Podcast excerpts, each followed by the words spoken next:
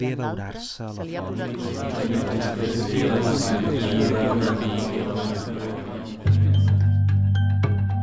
Vítáme vás. Posloucháte podcast výzkumného programu Globální konflikty a lokální souvislosti.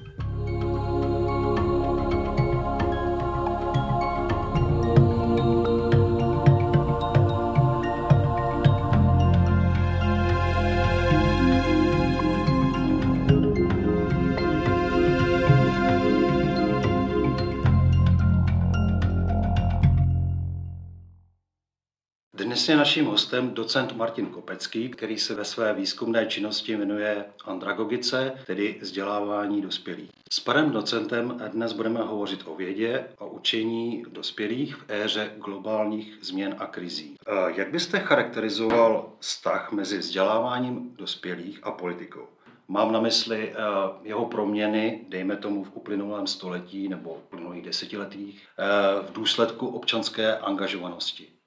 Děkuji. Tak v první řadě dobrý den a děkuji za pozvání. Ten vztah mezi vzděláváním dospělých a politikou je dost složitý a určitě se mi nepodaří popsat v plné jeho komplexnosti, ale určitě je dobré začít tím, že právě vzdělávání dospělých vzniklo jako svým způsobem politická záležitost, politická v tom širším slova smyslu, v návaznosti na sociální změny, na emancipaci, na to, že nové velké skupiny se dostávaly ke slovu, aby mohly nějak více ovlivňovat vlastní životy, ale i prostředí, ve kterém žijí etnické skupiny, ženy, lidé chudší, lidé z periferií a podobně. Takže právě dnes máme spíš tendenci vzpomenout si hned na práci, na zaměstnání, na schopnost řešit praktické problémy, ale tohleto, ta občanská angažovanost a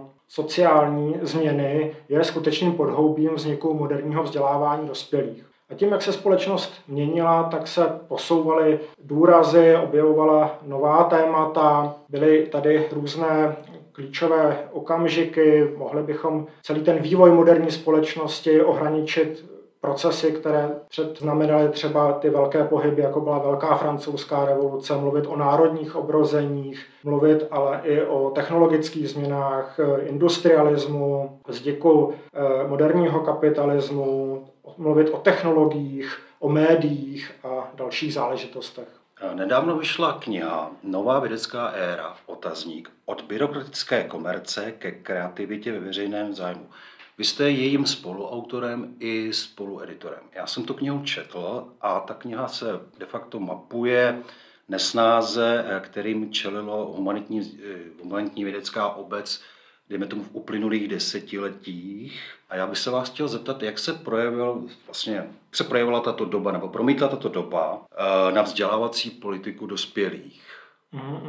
To promítnutí se je ošemetná záležitost. Můžeme mluvit o nové vlně zájmu, ale také dani, kterou tahleta nová vlna zájmu znamenala. Když začnu trošku ze široka, ale hned se dostanu k jádru té otázky, věřím, tak můžu úvodem říct, že vzdělávání dospělých a jeho výzkum byly a jsou dlouhodobě spíš periferní záležitostí v oblasti humanitních a sociálních věd. A ty změny konce 20. století přinesly nová témata nebo nové důrazy, novou atmosféru, přesvědčení, že svět se zrychluje, jeho vývoj stává se plochým, ve smyslu zblížení lidí a tím pádem také možností a nutností víc spolupracovat, ale taky větší soutěživosti, tlak na výkon a podobně.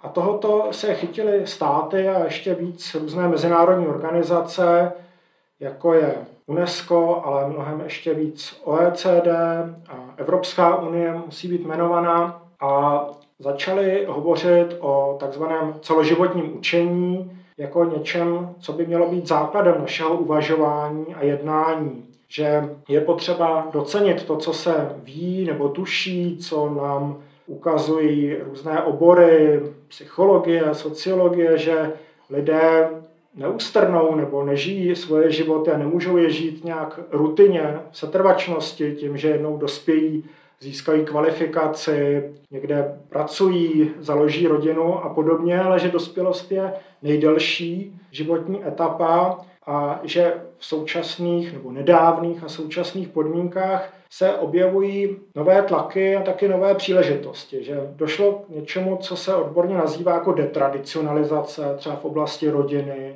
ale i v oblasti práce se spousta věcí změnila, tady můžeme mluvit o destandardizaci. Zkrátka věci neplynou jakoby samospádem, přirozeně a rutině a to má tu převrácenou stránku, že lidé mohou víc brát životy do vlastních rukou, ale zároveň ty životy se staly náročnějšími. A když se vrátím k tomu, co jste se ptal, tak je tady právě nový zájem o to celoživotní učení v různých politikách, ekonomické, sociální, mluví se o znalostní společnosti, informační, učící se, ale také o proměně sociálního života, o té potřebě naučit se spolu vycházet, komunikovat, hledat společná řešení problémů, o sociálním kapitálu a dalších věcech. A přece jenom všechny tyhle ty změny nebyly reflektovány stejným způsobem. Mnohem větší důraz, až jednostranně můžeme říct, se položil důraz na ty ekonomické záležitosti. Mluví se o takzvaném vocationalismu. Všechno se zaměřuje na práci a ještě ne na práci obecně, ale v těch podmínkách, kde se musí lidé o sebe postarat, kdy je velký tlak na výkon a lidé jsou činění hodně odpovědnými za svoje problémy, za svoje neúspěchy. A to je to právě, co lidem z oblasti vzdělávání dospělých, ať už výzkumníkům nebo praktikům, taky vadilo a vadí, že proto jsem mluvil o té dani, se sice zvedla vlna zájmu, ale také došlo k určité sploštění té perspektivy, že se zapomnělo právě na ty neekonomické záležitosti, na to, že lidé se také musí učit žít dohromady, nějak spolu vycházet, řešit jiná témata a že vždycky nejsou tak vybaveni, aby měli svůj život ve své ruce plně a proto se ty jejich různé životní problémy nedají svádět na to, že byli příliš málo aktivní, málo se učili, málo se snažili a podobně, což ta vzdělávací politika někdy naznačuje, nebo někdy to tam můžeme vyčíst při kritickém čtení, že se hovoří o hledání určitého všeléku a samozřejmě nepravého všeléku. Ať jsme optimisty sebevíc, tak nikdy nemůžeme přistoupit na to, že sebe intenzivnější nebo komplexnější snaha lidí, vzdělávání a učení nějak změní zázrakem svět. No to je to všechno příliš složité a potřebujeme taky nějakou rozumnou ekonomickou politiku, oblasti zaměstnání, sociální politiku, kulturní politiku, ekologickou a tak dále, kde všude nějak to vzdělávání taky probleskuje a lidé se učí a samozřejmě spolu vytvářejí ten svět, ať už mikrosvět nebo širší svět, ve kterém žijí. Teď bych se vás chtěl zeptat, zdali byste si troufl být kritikem svého oboru nebo to, jak je realizován, nebo tomu naší společnosti nebo v západní, můžeme to vzít obecně. Jakým způsobem vlastně můžeme kriticky nahlížet na vzdělávací politiku zaměřenou na dospělé? Tak asi bych na úvod oddělil dvě záležitosti. Řekněme, že je tady určitá distance nebo dokonce napětí. Když hovoříme o oboru, tak bychom ho měli spíše ohraničit univerzitami, výzkumnými institucemi a podobně. Když to ta vzdělávací politika je s tou skutečnou politikou, která se dělá někde jinde, ta se vytváří na ministerstvech nebo právě v prostředí těch mezinárodních organizací, na úrovni obcí, krajů a podobně. Čili zájem tady je společný, politika jako téma, ale oborově je právě spíš přítomný ten tón kritický, ten odstup a problematizace, jak jsem o tom mluvil před chvílí. Že totiž politika se toho tématu chopila, ale chopila se ho do nějaké míry problematickým způsobem. A ten obor právě dělá, nebo jeho zástupci v různých zemích pochopitelně různě, ale je tady ten společný jmenovatel ve snahách politiku tam, kde je to případné, pochválit, ale mnohem ještě víc i stavět do světla, kdy se ukazují ty problematické nebo odvrácené stránky. A zase vracet ke kořenům, ukazovat právě na tu složitější, komplexnější povahu vzdělávání dospělých a připomínat ty záležitosti, že je tady taky osobní život, rodinný život, že je tady komunitní život, občanský život a že vzdělávání a učení se nevyčerpávají jenom tou prací. Dál se třeba lze podívat na to, že ano, všude žijí dospělí lidé, kteří se potřebují s problémy vyrovnávat, ale mají k tomu různé podmínky, mají k tomu různé opory. A přece jenom vidíme, že ve Skandinávii lidé mají určitý servis od nejenom státu, ale třeba od obcí nebo zaměstnavatelů a proto ta myšlenka a praxe vzdělávat se jsou tady víc doma. Přirozeně, že lidé to berou za užitečnou součást svého života, přirozenou, že to není nějaký tlak, který by k ním přicházel zvnějšku, ale že to berou jako příležitost. Specificky je to zase jinak třeba v Německu, kde je ten důraz zase na občanství, politický život nějak přirozeně doma, nebo v zemích jižní Evropy důraz na sociální problémy, či inkluzi lidí, kteří jsou nějakým způsobem na periferii, lidí z venkovských oblastí nebo lidí málo vzdělaných, lidí, kteří pocházejí z rodinného prostředí, které jim nemohlo dát různé opory, protože tam chyběl ten kulturní kapitál, vzdělanostní kapitál a podobně.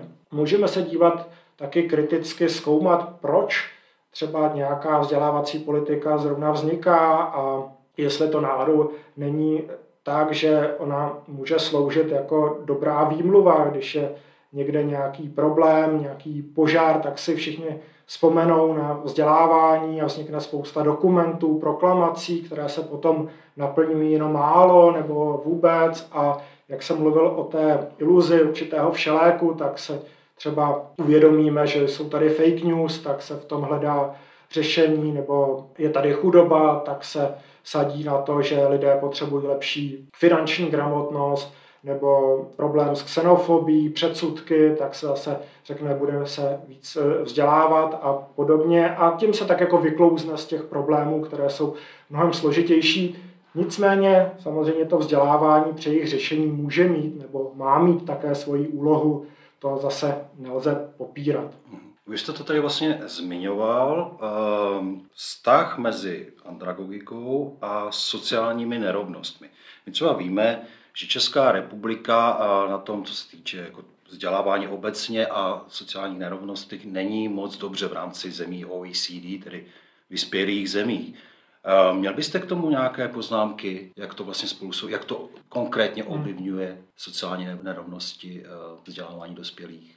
Tak o tomhletom evidenci máme, i když není tak bohatá, tak košatá, jako je to v případě vzdělávání dětí nebo mladých lidí v školských systémech, ale všude se potvrzuje to, že nerovnosti se mají tendenci spíše propojovat a potvrzovat, takže souvisí velmi výrazně, a to víme i o České republice z různých výzkumů, že právě záleží na tom, jaké máme to takzvané počáteční vzdělávání, důležité také to, jak pracujeme, s tím souvisí náš životní styl, životní způsob, jak trávíme volný čas.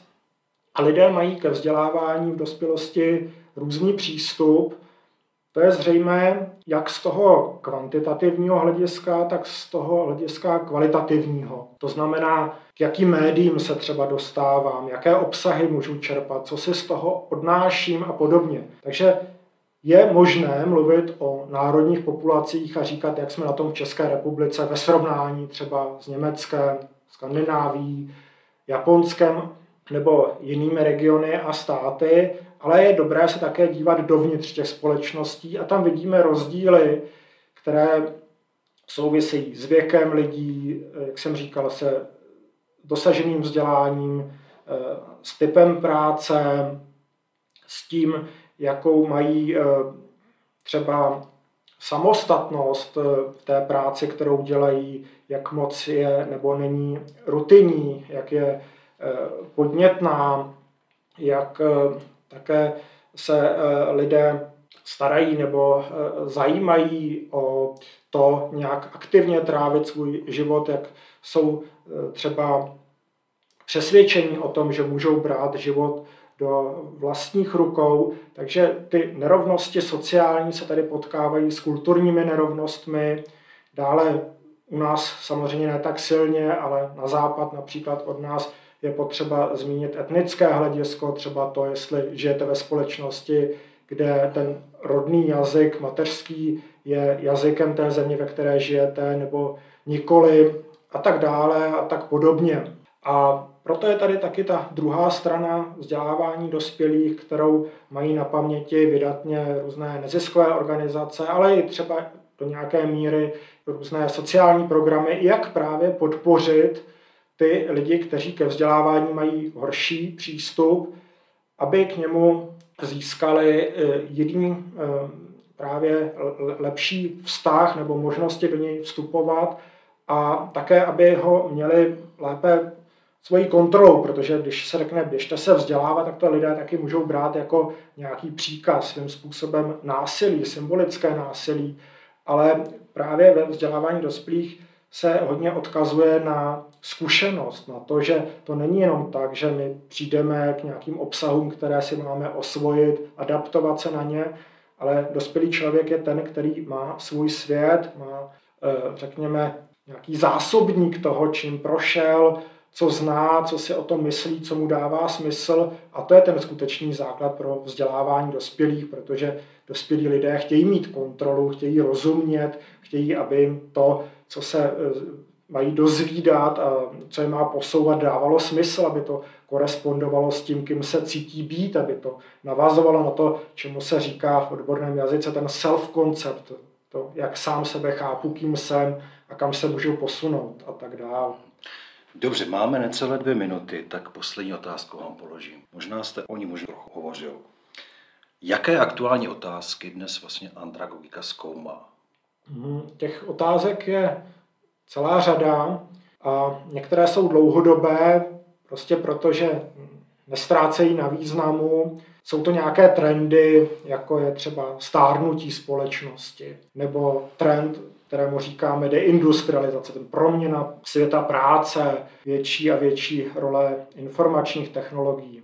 Ale já bych se stočil spíše k těm věcem, které souvisejí se sociálními otázkami a politickými otázkami, s tou možností lidí spolu nějak vycházet, žít dohromady, rozumět si, protože jak jste se ptal na to, co je aktuální, tak bych právě zmínil návaznost na tu krizi posledních měsíců nebo roku a půl přibližně, kdy jsme si znovu připomněli to, že nežijeme individuálně, nežijeme ve skupinách, v nějakých enklávách, kdy na ty ostatní můžeme zapomenout, ale že žijeme ve společnosti a závisíme na sobě v sousedství nebo ve městech, národních společnostech, ale i v Evropě nebo dokonce v celém světě. Takže jde mi tady o to zakončit poukazem na ty otázky, které, když se řeknou v těch ustálených názvech, tak zní jako odtažitě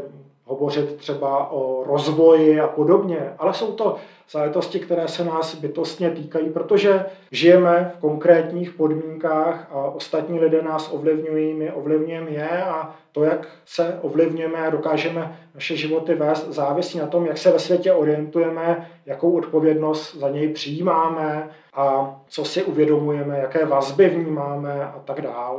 Pane docente, děkuji vám za rozhovor. Já děkuji. Poslouchali jste podcast výzkumného programu Globální konflikty a lokální souvislosti.